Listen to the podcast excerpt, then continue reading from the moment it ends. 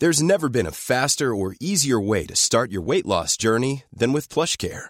PlushCare accepts most insurance plans and gives you online access to board-certified physicians who can prescribe FDA-approved weight loss medications like Wegovy and Zepbound for those who qualify. Take charge of your health and speak with a board-certified physician about a weight loss plan that's right for you. Get started today at plushcare.com slash weight loss. That's plushcare.com slash weight loss. plushcare.com slash weight loss.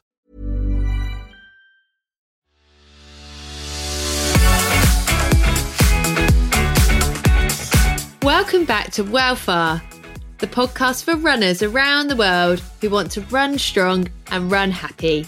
It's hosted by me, Amy Lane, and we meet weekly to discuss the ins and outs of this healthy pursuit, while also talking to runners you'll recognise about why they caught the running bug and what keeps them motivated.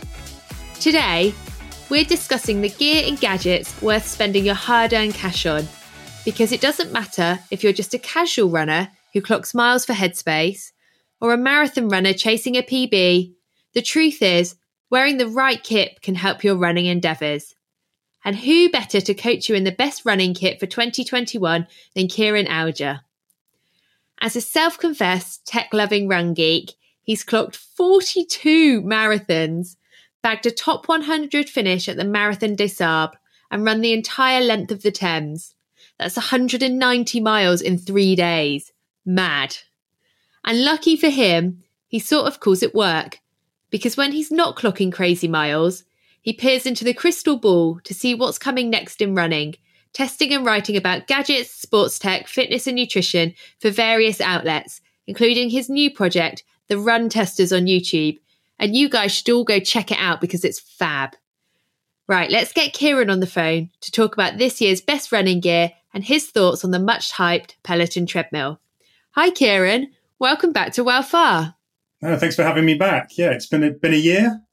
A year, yeah. How has your year been? it's been interesting, like everyone else, I'm sure. It's uh, actually it's been quite a weird time to sort of run. I've it's been quite freeing for me in some ways because I was racing, racing, racing, and because there are no races, I've had a bit more time just to run to for headspace, and I've enjoyed running with no particular goals or aims, and I found it quite freeing. I don't know if you've kind of found. I mean, your experience has been very different this year, so yeah. Yeah, I'm having the experience of getting back into running after not running for multiple months, and my god, it is tough. It's amazing. Even after just two weeks, it's always hard. I, I find the hardest thing is getting back into that mental space where you can get the regularity of it. You know, to get the habit back even as much as the long run. Yeah, when you when you actually enjoy it as opposed to sitting there for half an hour before really putting it off or on a bad day putting it off for like 5 hours throughout the day before actually finally doing that run. And then you realize 3 minutes in that it's actually not all that bad and that yeah. the worst thing was just getting out the door. And the funny thing is that I've I've been running for well over 10 years now and that still is there for me. I I still procrastinate. I think everybody does it to the point where in the end my wife will say look, two hours in, can you please just go for the run? Just go out. You're, you're winding me up, pacing up and down, fiddling with gadgets, charging things, picking up headphones, changing shorts. You know, just get. You've got to just get out and get on with it, haven't you?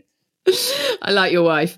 Now would actually be quite a good time for me to ask you about your running background. Would you just give the guys who are listening in just a kind of a bit of a snippet to your backstory as a runner and also a little bit about your new project, Run Testers, because I think it's amazing. Yeah, sure. Running was always a bit of uh, football training that I hated. I was a footballer rather than a runner, and it was always it was the worst bit when you turned up to a, a session and the, the, person doing the training would say, "Put the balls away tonight, lads. We won't be needing those," and you just be doing you know doggies up and down the pitch. And then I basically found running. I did a 10k around London on a beautiful sunny morning, the Essex 10k with the crowds and everything.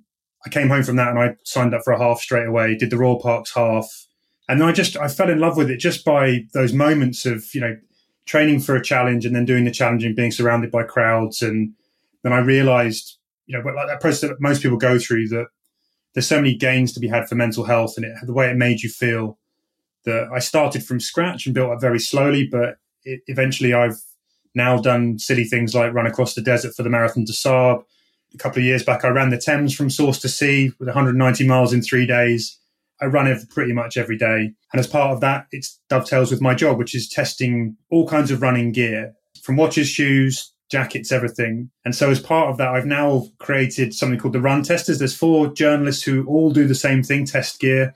We've got together to help people essentially find the kit that suits them best. So we're trying to do all that testing, putting in the miles so people can discover things that genuinely work before they go and spend money on them. And it's great fun, you know, we have fun doing it. And it's on Instagram and YouTube, isn't it? Yeah, Instagram and YouTube. Yeah, you can find us the Run Testers. I think the most gadgets I've been out with is like eight or something. So you can you can get a little bit obsessed with it, but it's it's good fun. Wow, it's that obsession that I want to tap into today. Over the past year, I think there's been about a million downloads for Couch to 5K. Yeah. So that's a huge number of new runners joining our tribe and getting out there. And I remember as a new runner, I felt really overwhelmed by trainers and also watches. And I do know that I went out and spent a hell of a lot of money on things which I then didn't really need in my training. Yeah. So that's what I'd love to chat about today. Like, what is the best kit? What do people need? What do they not need as a beginner, but they might need further down the line? So that's why I got you back on. Yeah, I mean, it's it's amazing to see so many new people running. That was fantastic. That's one of the sort of silver linings, I think, of the situation we've all been through is that there are far more people enjoying it and realizing that it's a good thing for their mental health as much as their sort of fitness, I think has been a really key factor. But yeah, it can be a really confusing space. So, should we start at the very beginning and chat about trainers first? Yeah, probably the most important piece of kit, right? Apart from, you know, obviously you've got to wear some clothes, but you know, beyond beyond shorts and a top, trainers are where, where you got to go next. And for a beginner runner, for me, it feels like you know the best option is you're looking for a shoe that's nice and versatile. So you've got something that is going to give you the right amount of comfort at that beginner stage. It's very important that there's nothing within your kit that is an excuse for you to not go out and run, right? You need to want to put this stuff on for it to make you feel good to get out of the door. So comfort is really key.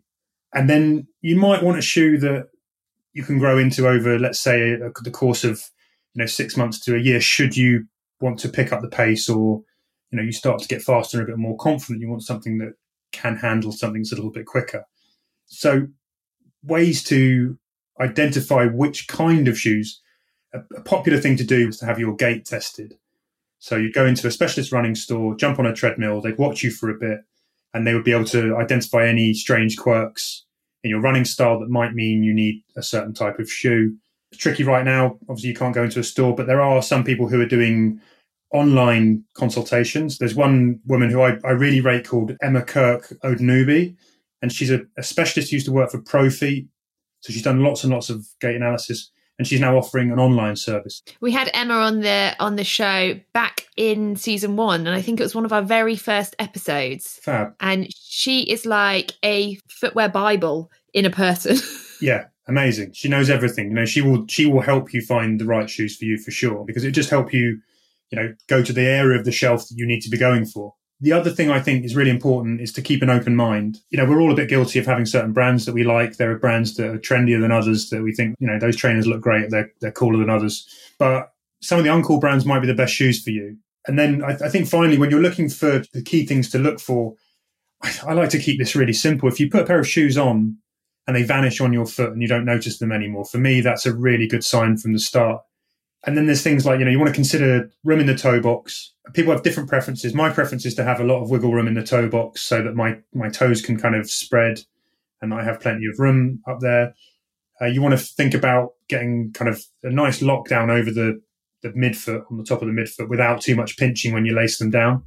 And then in the heel area, you want a firm hold, sort of cradles your heel nicely with a bit of cushioning around the back for comfort, not too tight. You want to be able to sort of get a finger down the back and also, all of that needs to come together so you don't have too much sliding forward of the foot as you're running. So, those are, when it comes to fit, those are the key things. Funny that you mentioned about having room in the toe box at the front because I did not know that when I first started marathon training because I was a rookie, I was winging it, and I went out and ran my first 15 mile run. And I came back and I thought, oh, my, my toes hurt a little bit. And then I did it again the next weekend. And then by the following weekend, I'd lost my big toenails. And it was purely because my feet had swelled and then they'd just been compressed yeah. constantly in the shoe. and you know cramming the toes together across the, the from side to side and then also bashing up against the, the top of the, the shoe as well is a bad thing Lo- losing a toenail is a badge of honor though as well so well done for that yeah, but it was going into summer. I was just walking around with four toenails in flip flops. Yeah, you need a, you need some kind of way of telling people what's happened. Yeah, I should have been walking around with a badge on. So that was all great advice. So let's move on to in the past year, you have tested a hell of a lot of trainers with run testers, and I know also just for work as well. Has there been any kind of standout trainer launch which you've loved? Yeah, I mean, this is a really tricky one. And I think this year of, of all years, the past 12 months, we've seen almost like an explosion of, of new shoes, and, and all brands have really raised their game in terms of bringing out shoes mainly driven by one brand and one shoe, the Nike Vaporfly first and the Alphafly. These are the carbon plate shoes that Eliud Kipchoge wore to break the two hour marathon barrier. And these shoes have really driven a lot of innovation as people have brands have tried to catch up with Nike and be competitive. So you will see a lot of carbon plated shoes have come onto the market. Now, kind of even led the athletics governing body to change the rules on what's legal for race shoes. It's an interesting debate, though. So whether or not you need to have a carbon shoe, most of these are two hundred pounds plus, and a lot of them are designed for those moments where you're really trying to chase down a PB. My own take on it is that maybe if you're just beginning, you don't necessarily need them. Don't spend that money. There's better shoes out there. But it, you know, one one shoe that really kind of stands out beyond the Nikes are the, the Saucony Endorphin Pro. That has been a huge hit in terms of our, our audience on the run testers. Everybody has loved this shoe. It's a race shoe. It has got a carbon plate. It's designed to kind of really help with the motion from kind of heel to toe. But it's also it's nicely versatile. This one, whereas the Nike Alpha Fly, if anyone's seen them, you go and do a search and you'll find them. They're quite a chunky shoe. They've got a lot of foam on the bottom, and they don't necessarily run like a normal running shoe. The Endorphin Pro look more like a traditional running shoe and they feel more like a traditional running shoe underfoot, only with a little bit more of a pop in every step. So I think personally they're a bit more forgiving for runners when you're fatigued and you're not maybe running in your finest form. And would you wear them just on race day? I mean, you'd use them a bit in training, I suppose, maybe for your speed work, and then you'd run in them on race day when you're chasing down a PB. They're designed for race day, but these I think can be worn outside of that for general training miles as well. Absolutely. I mean, they're 190 pounds, so you're still paying quite a lot of money for those. But I, they're an exciting shoe that's launched. Whether or not they're for everyone is is debatable. There's a couple of other notable kind of carbon shoes: the New Balance Fuel Cell TC and the Brooks Hyperion Elite. These are all carbon plated shoes that run a little bit more like regular traditional shoes in the way they feel underfoot. If you're interested in carbon shoes and you're a beginner, those are the ones to maybe look at first. Could we actually just explain why carbon plates have why they're in trainers like what is the purpose of them? Because i reckon a lot of people listening in are going to go okay that's cool but actually where is that carbon plate and what does it do? Yeah i mean there's they, they sit in different shoes they sit in different places. So, so right. some of them are full foot length carbon plates and essentially they're acting in combination with um, what's now being you know called a super foam. So lots of people they've got different foams that are, are more responsive. They they're lightweight they add cushioning but they add spring and response when you kind of toe off and the, the carbon plates work with that cushioning to almost act like a spring to add propulsion is the kind of simplest way of putting it. They also are designed to bring more kind of running efficiency into your form. So some of them are only half the foot length. Some of them have got the plates are spread so that one of the plates kind of sits under each of your toes. So there's all different brands have come out with different ways of engineering this. Cool. And then I, I think if you look beyond carbon plated shoes. Some really interesting ones. There's the Asics Nova Blast, and these are shoes that have got a huge wedge of um, foam underfoot. And people have absolutely loved the responsiveness of these shoes. They're really cushioned, and they're they're a shoe that a lot of people have found for longer mid paced runs. They give you a good balance of cushioning and propulsion. I, I couldn't get on with them. I found them really energy sapping. But some, I know there's loads of people who've really, really rated these online. If you go and look, they get a really good response. So I think that's quite a good beginner potential shoe. Okay. Another shoe is a Hoka Rincon 2. Uh, you think you can pick these up for just over £100, so you're sort of coming down in price. They're just a really nice, easy shoe to run in. They're light, breathable. They're kind of a little bit firm, but they're nicely versatile. So you can run slower miles in them, and then you can also pick up the pace. So they're brilliant for everyday miles. I, I think these are a really good beginner shoe. Okay. And then another one is the Saucony Ride 13. Jo Pavey runs in these, does her sort of general training miles in these. And again, they're just a great versatile shoe, really comfortable without being too heavy. Feel nice around the foot. They've got lots of nice padding around the kind of the heel collar and all that kind of stuff that feels a bit luxurious when you step into them. So the Hoka trainer that you mentioned, is it Hoka or is it Hoka? It's Hoka One One. It's it's some phrase that means something to do with flying like the wind or something. Okay, so Hoka Oni Oni. On, yeah, Oni Oni, Oni Oni, Oni Oni Oni. um, you mentioned that you can get a shoe from there for around a hundred pounds. Have you come across anything which is cheaper than that, or is a hundred pounds almost like the cheapest you really want to go with the shoe? Yeah, and I I think this is a, a really good tip. Is not to get too caught up with the current shoes that have come out. You know, you don't need to have the latest ones that have just launched, and you can go to older generations of shoes, and you'll get bargains. So here's one case in point. There's a there's a shoe called the Adidas SL20, which is a good shoe. It's a little bit firm, but it is a good shoe. They came out this time last year. They were hundred pound when they launched. There's now a new version of them, you know, under 12 months later, and this old first gen still available. You can get for 60 quid, and they're just as good. You know, so I think if you go back a generation of shoes, uh, you can get the Hoka Rincon one. I mentioned the two. The difference between the two and the one is some slight tweaks to the uppers, but essentially it's pretty much the same shoe. And if you can find the original Rincon ones, fantastic shoe and they'll be half the price. It's funny you should mention that because my favorite shoe ever is the Nike Pegasus 35 and yep. I didn't like the 36. 37s, I think I've worn them a little bit, but still my favorite shoe ever is a 35 and when the old outlets were open, I used to pop to the one in um, Portsmouth and pick them up from there and I could get them for 40 quid. Whereas yeah. the new pegs, they're 100 and something, 140 maybe, I think. Yeah, some change more than other things. You know, as the generations go through these shoes. So if you also if you find a pair like that and you know you love them, buy two. Yeah, if they're forty quid and you can afford it, because if they they will change them as they go from generation to generation. It's just one of those annoying things they do. I actually did do the most luxurious thing when I was training for a race last time. And I did have two pairs of trainers on the go at the same time, but mostly because I was training through winter and I felt like there was nothing worse than putting on a pair of trainers that was slightly damp. Yeah. And because I'd had found my trainers cheaper, I had two pairs and then I'd I'd switch them for each run. So I always had a nice dry trainer.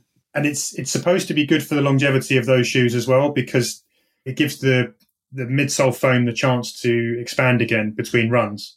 So it's supposed to make the shoes last longer too. So it might actually be a cost saving thing as well as a luxury thing, right? That's exactly why I did it. it's a great excuse. and should we talk about EcoKit? In the past year, I've noticed there's been quite a lot of developments by certain brands, and people are now bringing out eco running shoes. Have you tried any of these? And if so, what are your thoughts? I wrote a piece actually looking at eco friendly shoes for runners world. So did a big kind of investigative piece to see what the state of play was it's fascinating. I mean, the industry knows that it needs to up its game.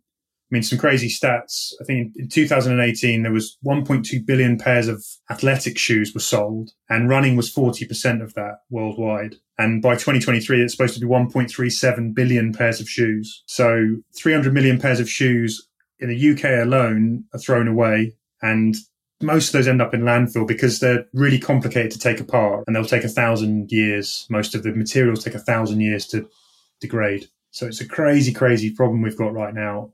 When you think about a pair of shoes supposed to be designed for 300 to sort of 500 miles, somewhere in between before you have to replace them, that's an awful lot of shoes we've got to get through. So it's interesting to see some big brands making efforts to change this. Adidas is really active in this probably I think the most active brand in trying to change things. So it's done things. It has a pair of shoes called Adidas Parley Ultra Boost. It uses ocean plastics. So they're gathering ocean plastics, recycling, using that in some of the some of the materials for the shoes.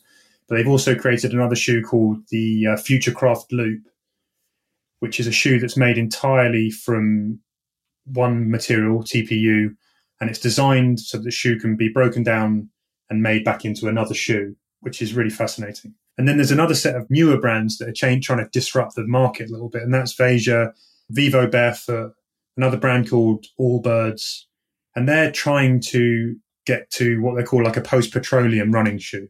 So removing the need for petroleum based plastics in shoes by finding other more sustainable natural materials that can do the same jobs.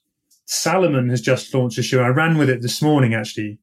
And this is the best. This is the best shoe I've ever run in that's that's recycled. It's made from materials that are designed to be broken down and, and recycled, rather than new materials. But it runs brilliant. That was a bit of revelation this morning. So we're moving towards a place where these shoes can and will perform. I think close or closer to you know the things that have got all the super foams and the plastic based shoes. But we're not we're not quite there yet.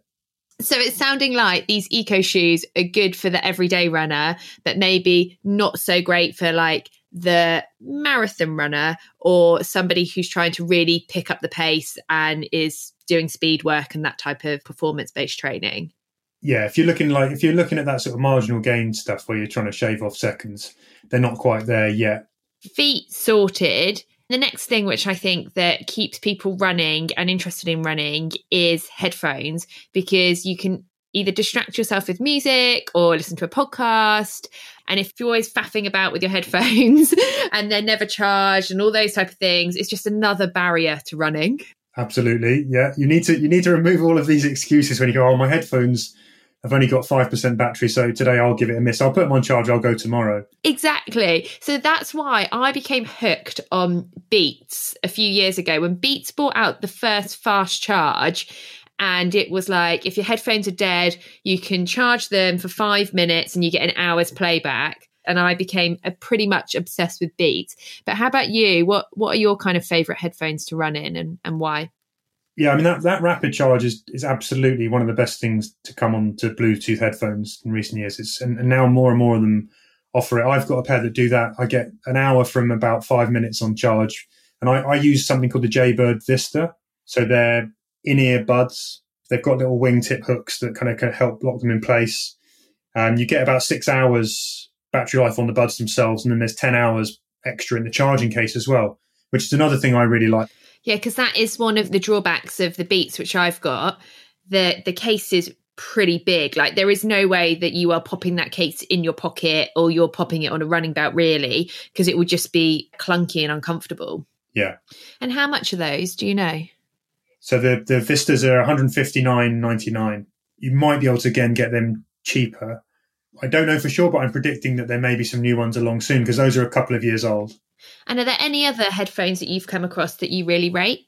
So there's some really different. I haven't tested these, so hands up, or not all of them. One pair that have interested me that have come out fairly recently or about to launch in the UK. They've been announced. Uh, Bose have launched some something called Sport Open Ear headphones. So they've got they're open ear, so the buds don't go into your ears. Now, one thing we've had loads of feedback with, and is that the they can't wear in ear headphones; they just fall out. They can't get the fit right. So if you've tried going for head buds that have wingtips that help lock into your ears, mm. and that's hmm. still not working for you, next best is to go for something that's got the over ear hook. Now, Bose has that, but also the buds don't go right in your ears. So if you don't like that feeling of having things stuck in your ears, they're like little speakers that play the music directly into your ear canal. So I'm told people around you can't hear the music. I haven't tested them. Yeah, because I'd be slightly concerned about that because I don't profess to have like cool music taste. What are you listening to?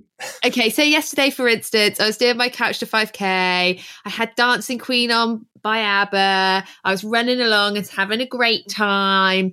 And, you know, I just wouldn't want that playing out. Although I was singing and I did go past quite a lot of people. So they probably did know what I was listening to. love I love a run sing. I mean, that's you know a, a private party, and then sometimes you know it comes out loud. but for instance, like sometimes I listen to The Greatest Showman. It really yep. lifts my mood. Love um, The Greatest Showman, but I wouldn't want it coming out of my ears. Yeah, I mean, I, they they say that doesn't happen. Okay. The other benefit of this is that you have open ears as well, so you can hear what's going on around you. So it's a bit like an alternative version of another set of headphones I'll talk about in a set called AfterShokz that use bone conduction technology. The speakers or the little vibrating pads sit on your cheekbones and then they sort of vibrate your cheekbones and move air inside your head.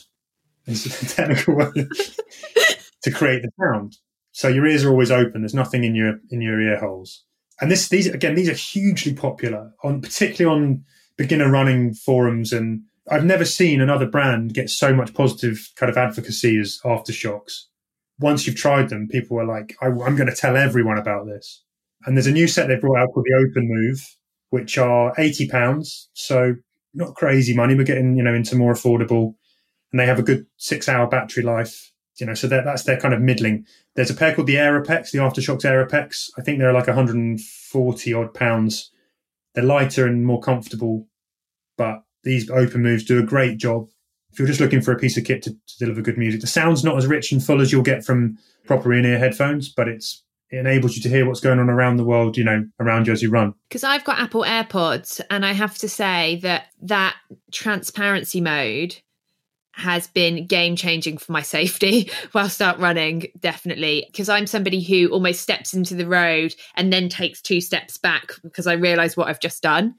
So to be able to hear things coming for me has been, you know, a bit of a wake up call to how unsafe I was before when yeah. I basically blocked out the whole world around me while singing to the greatest showman. as you as you go over the bonnet of the yeah, and still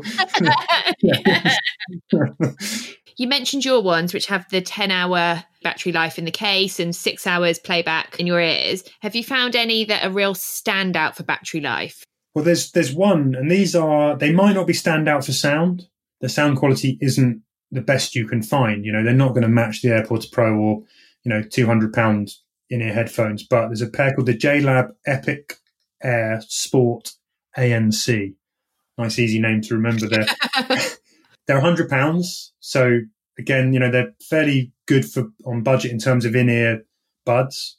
They've got an ear hook design, so they'll stay put nicely and you get 15 hours battery life on the buds themselves and you can extend the battery life up to with another 55 hours in the charging case. So 70 hours in total. That is mad. Yeah i mean 15 hours on the buds alone is more than enough for even if you're going for most ultras that'll cover you. Yeah.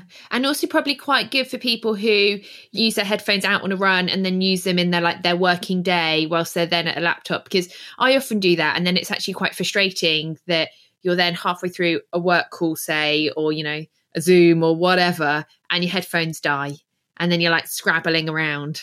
Yeah, yeah. Brilliant, brilliant multi purpose. And, you know, you'll get, if you always forget to charge them, even though they've got rapid charge, 15 hours is a week. You know, it's a week's worth of training, if not more, depending on how far you're running. But that's, you know, you'll get two, even two weeks out of that if you're doing an hour a day, which is great.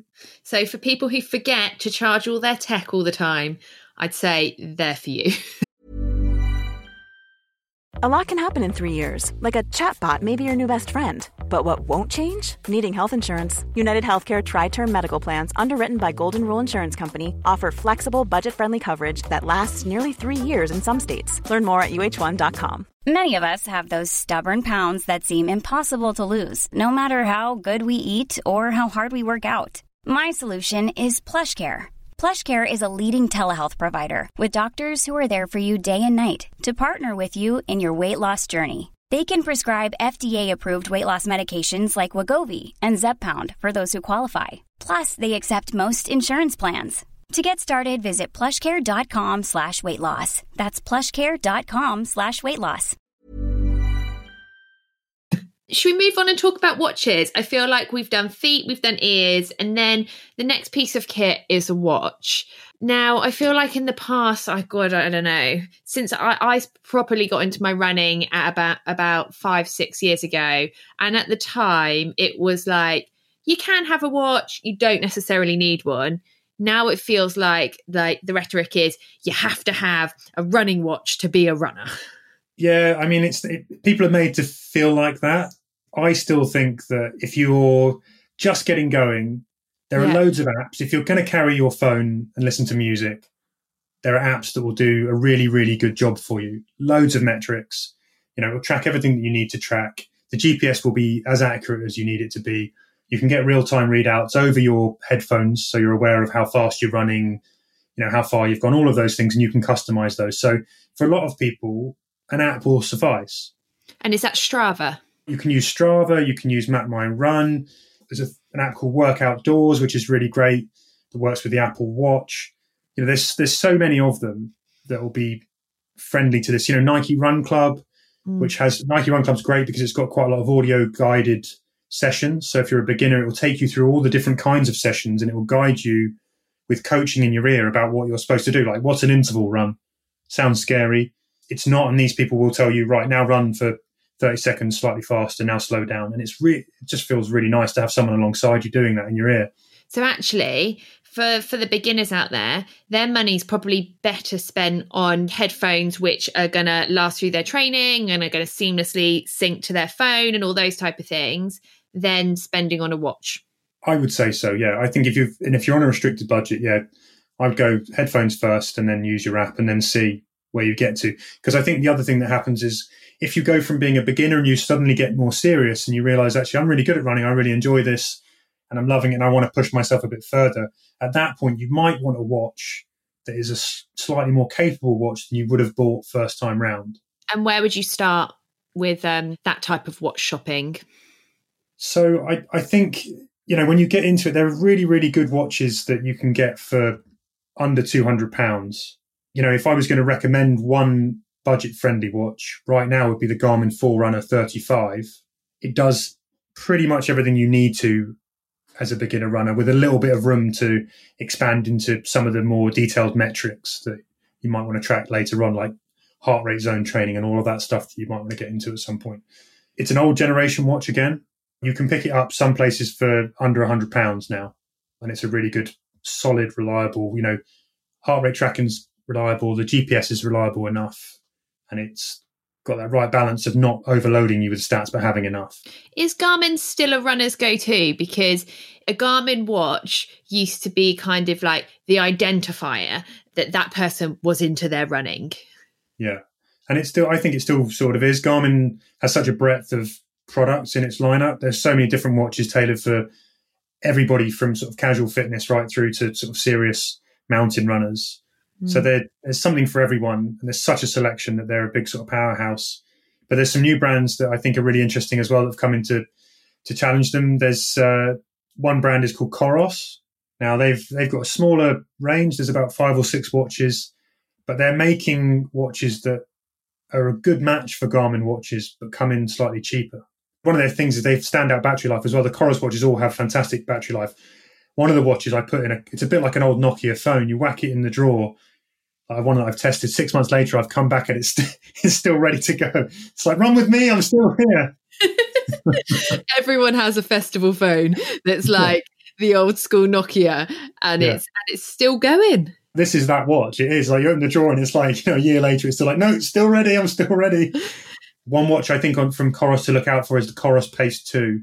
Now it's 179 pounds or just short, like 180 pounds, and it's got a, a 30 hour battery life which is fantastic again for week long running. That extends up to 60 hours. You can do something where you set the GPS to trigger less frequently. So you don't get quite as accurate tracking, but it means you extend your battery life up to 60 hours. It's super lightweight. It's got a you know a huge stack of features, training load, recovery insights. With that watch, that's one where you've got so much room to grow. If you want to get more involved in understanding things like how you need to recover right from your runs, when's a good time to run again. Because that's what I've seen come on in the past couple of years is not only watches and tech telling you about how how good that run was or like what your stats were for that run. They're now telling you actually that's what that run was like and then here's when you can run again based on that run. Yeah, they'll give you recommendations based on that. Some of them now will even read what's happening with you in between. So it will look at your stress levels, look at how well you've slept, and they'll sort of merge all this together and give you a real time recommendation on how your recovery is going. So with the Garmin, if you do a hard run and then you manage to have a restful day, it can help reduce your overall recovery time recommendation. So rather than say 72 hours, it will come down to say 60 hours before you're at, at the very best state to go and run again. Some of this stuff can be a little bit confusing. You have to be wary. It doesn't necessarily mean if it says 72 hours, it doesn't mean wait 72 hours before you run again, it means it's 72 hours before you're going to be back to fully recovered. So you could always go out a little bit early. You can go out. and if money's no object, what's like your standout launch of kind of the past six or 12 months? Oh, there's there's a watch, and I'm a, I'm quite a polar fan, and there's a watch called the Polar Vantage V2, a bit more for advanced runners, perhaps, but they they're starting to add a new way of looking at your running and your overall running wellness. So they've got something that's really called like a leg recovery test. It's really simple to perform. You do three jumps, and the height of those jumps sets a baseline for, I guess, your muscle power. Yeah. Go and do a hard run. The next morning, you can go back and do the jump test again, and then it will look at how high you've jumped, and it will tell you, okay, you're way below what you were before. It's time to, you know, today maybe your your muscles aren't recovered. How interesting. Most of the watches currently tell you whether or not your cardiovascular system is recovered, so whether or not you're ready to go again from a cardio point of view. This is starting to layer on another bit of information that will help you say, okay, I'm my heart's ready to go, and also my calves can do it again. It's a really good way of benchmarking where you are right now versus, you know, do it a month later and you can see how you've improved, hopefully. Is that the watch which you'll wear for your own training as opposed to all the other watches which you wear for work? I, yeah, I mean, I, I have to, yes. I use this as well for another reason. There's the, the Polar Vantage has some, a really cool feature that I really like called Fuel Wise. Essentially, you could you input how how long you're going to run. So let's say I'm going to run a marathon. I tell it I'm going to run a marathon. I tell it roughly how long I think it's going to take me, and I tell it what intensity I think I'm going to run at. So what percentage, what heart rate zone I'll run in.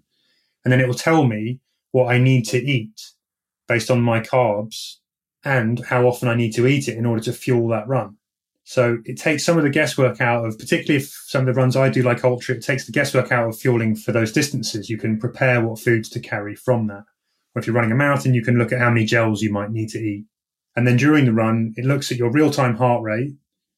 And let's say you run harder and faster than you'd planned, it'll adjust when you need to eat your food in order to fuel that run in real time. God, that sounds so clever because I think a lot of runners do get tripped up by the whole nutrition side. And a lot of runners talk about hitting the wall. And I've had quite a few experts come on the show in the past, and they're like, actually, if you fuel properly, you shouldn't hit the wall. Absolutely. And it keeps you on top of it. And then it will nudge you. It'll just give you a little vibration on the wrist and say it's time to eat. And it's just a really good indicator. You can, like all these things, they're good for guidance. You, they don't have to be prescriptive, and you're mm. good for you to understand your body and listen to it and learn it yourself. So you can do it without these things. But it's, again, if you're a newcomer, that's such a useful thing to have on your wrist. If you're, let's say you're at the point where you've decided you're going to do a half marathon, and that first run can be very daunting when you're going out to do two hours. It can be very daunting to think about how am I going to eat? What do I need to eat? This watch will take some of that pain away for you. I've um, been testing the new Apple Watch, the Apple Watch 6. And whilst it doesn't have those functionalities, there's a couple of things which I really like on it. So I like the fast charge that we were talking about earlier with the headphones, and you can get 100% in one and a half hours, I think it is. But the simple metrics on that watch, which is the rolling mile and the current pace, yeah. I really enjoy. And it comes back down to it just takes out all the fear of running for me. So, like how you've just mentioned about your watch helps you fuel. Those for me, just I can literally just look at my wrist and it's like it tells me exactly what I'm doing and what I've done in the past mile. And it just takes the fear out of having to like make those calculations in my head. Yeah. Which I found that I'm doing with other with other kind of tech. Yeah, and I think there's a definite argument for having something that's very simple and sticking to, even if you've got a watch that has more metrics available, when you're starting out to focus on one or two. So you can make most of them, you can customize the screen as well. So you can, you know, focus on just one or two big metrics on your watch. They're easy to see and just use that as your kind of guiding principle. I really want to talk to you about the Peloton treadmill because I know that you've been testing out the Peloton. I'm very lucky to have had a Peloton and of testing it out, and but definitely haven't put it through its paces how I know you would have because of my postpartum journey. So, talk to me about the Peloton treadmill. What's your honest thoughts on this?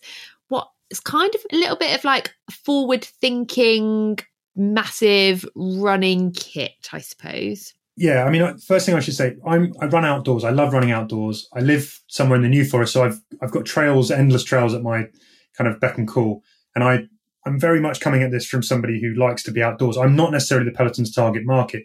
Mm. I was I was really really surprised at how I enjoyed being indoors running on the treadmill. It's like when you first switch it on, it's like a it's like entering a very different universe of running. It's bright, it's it's lively, it's uh, motivational And it just feels very well put together. I think from the calendars through to how you select a session, through to the audio and the loudness of the speakers. And I was I was really impressed with that. The experience is really immersive. And I think if you're someone who doesn't necessarily like running, or it's a struggle to get motivated to run, two things the convenience of having it in your house, so you can just jump on at any point. It's really easy to squeeze in a 30 minute workout, right? When you when time is really tight, and I'm sure you're sort of finding this, you can just jump on quickly 30 minutes and you can feel like a different person. That's a really, really attractive thing for me. I was surprised at by, whilst it isn't the quietest, how I thought it was going to be louder. So my husband isn't a small man, and uh, I was concerned that with him sprinting or doing hard hard runs with music, so quite hard animated runs because you've got the brilliant instructors shouting at you and motivating you. I was concerned that I was still going to be able to hear that within our kitchen because it's just the wall behind. Actually, you could hear slight footsteps but it wasn't the crashing around and the banging that I thought it would be. Yeah. Was it like that in your house or? I, I, think so. And the other interesting thing is that my wife never runs. Right? She she's, she's totally not a runner. When she first saw this thing arrive in the hallway, she's like, "What have you done to us? This is an outrage." because I didn't tell her. I had, I had it delivered by surprise because I knew it wouldn't go down well. And then gave it a week. She got on and did one session, went back, and then she was using it three times a week. She was probably on it as much as I was. And that, that speaks volumes for me about how valuable that could be as a piece of kit. Whether or not that happens with a normal treadmill, I don't know. But the other thing to I think is important, you can, you know, if you've got a treadmill, you can use the Peloton app and you can still get the coaching via the app. You have to pay the subscription, which I believe is forty pounds per month for the app access. Yeah. You can also use the Peloton app outdoors. So you can get the coaching. You don't have the increments that are natural kind of to the treadmill, you know, upping it by 0.1 of a on speed.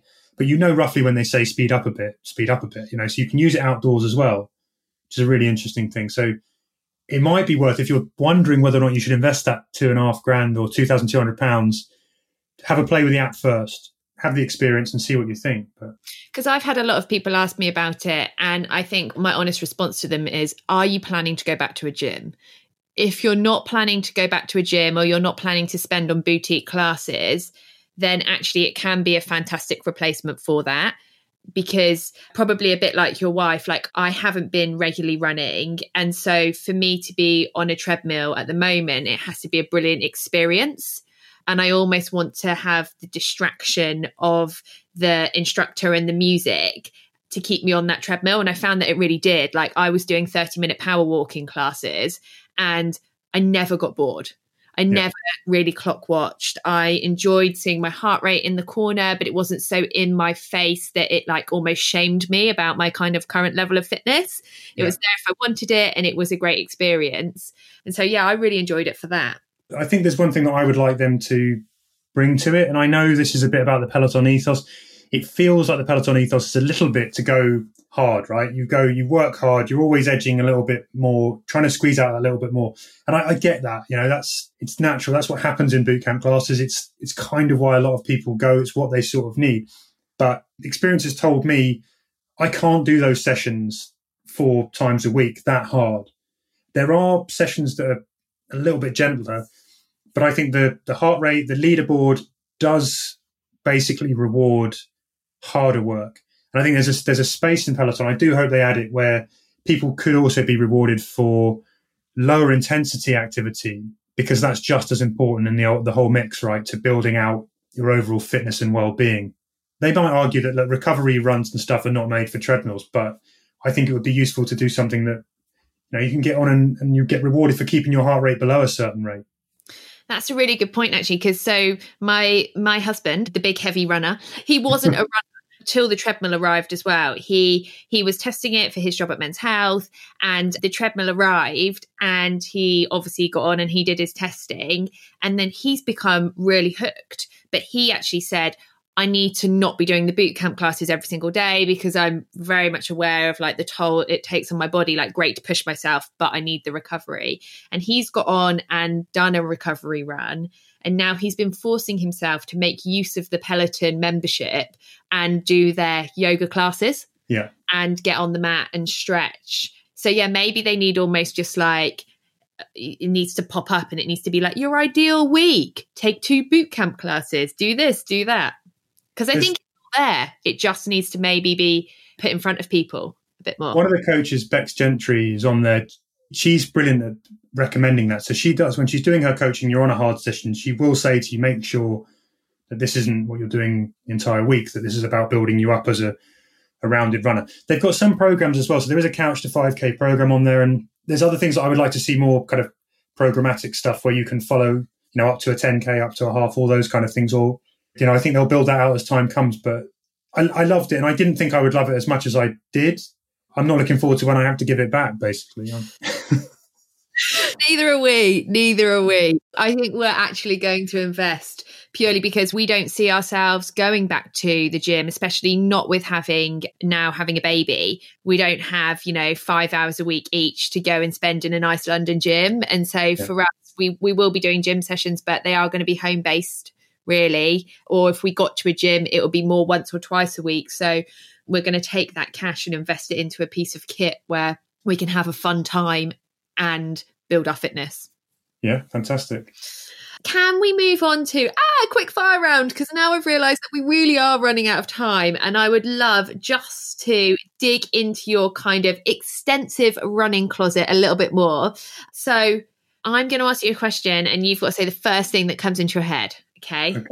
Your favourite running jacket brand is the it's the OMM Kamleika. It's the original mountain marathon. Oh, and does it keep you dry in the rain? You can pour bottles of water on it; it just runs off. It's fantastic. It's good. It's got that good balance of not too hot as well. It's warm, waterproof. It's perfect. It's got some pockets. Pockets are, un, are you know underrated. Best running socks. My favorite running socks are something called X Bionic socks. They're not cheap, but I've run with these across the desert. I've done you know, hundreds of miles in them, and I haven't had any blisters. So I, it's one of those things. Once I've used them, I'm never changing that. It's never changed. And guys, if you don't know why socks can give you blisters, go back to the episode in season one with Emma Kirk Odunubi, and she explains exactly why running socks are worth spending on to save you from blisters. Okay, Kieran, a piece of kit you've had for three years or more.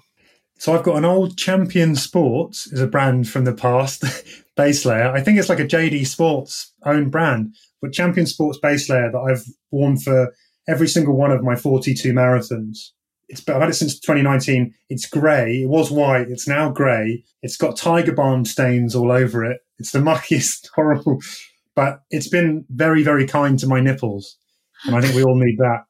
You know, all runners need nipple kindness. So it doesn't chafe. And once again, that's a mistake you only ever make once. So that always goes on. I love that. And how about a running app you use on every run? And I, so I'm difficult with running apps because I'm sort of changing them up. But I guess Spotify, Strava, uh, are my goes to. They're, they're the ones that I'll be using to track and listen to music. I think Spot, if I had to only choose one app, it would be Spotify. Music is important to me, definitely. You must be the type of person that pays for a premium membership so you don't get the ads. I am absolutely, yeah, definitely. Can't be dealing with ads in between my greatest showman tracks. Nothing kills more joy in that moment than when, you know, you're having a good sing song, you're really going for it, and then you suddenly get served an ad about Tiger Balm. Yeah. And the great, can we talk? We need to talk about The Greatest Showman being a brilliant album to run to. It sort of ebbs and flows, doesn't it? It's like the perfect, follows your running journey if you're out for, for that long if you go to these sort of highs and lows, it's magic. I love it. It's like it's the fact that you actually, you clearly actually do it, guys. If you're listening in and you haven't run to the Greatest Showman, and you need something which is going to set your soul on fire and really like get you back loving running again, whack on that playlist. Do it, do it. It's great. Oh, Kieran, it's been so great chatting to you. And thank you so much for all of your insight. I really hope everyone listening in had a pen and paper to write down all those recommendations. And if you didn't, then you can follow Kieran and his pals doing the run testers. Kieran, can you just share exactly what the handles are so that people can can follow you guys and see all this running action live? Yeah, so on Instagram you'll get us at the run testers. And then on YouTube, if you just pop in the run testers into the search bar, you'll find us on our YouTube channel there as well. I'm also at Manv Miles on Instagram as well. That's my own personal account. So you'll be able to find your way to the run testers through that. Thanks for having me on. It's been a pleasure to come in and share some of the stuff I've been testing. Brilliant. When's your next run? Probably tomorrow. Yeah. I did I got mine in early this morning. Nice. Well, enjoy that run. And I hope everyone listening in, you've enjoyed your run. And I will see you next week. Thanks very much. Thank you so much for listening to today's show. I hope you found some of this advice helpful. And remember, if you do like the podcast, then please rate, review, and subscribe. It really helps other runners find us. Plus, you can also keep up to date with other runners in our virtual crew by using the hashtag Welfare on Instagram and by joining the new Welfare Club on Strava. I look at all your posts and updates and it absolutely makes my day.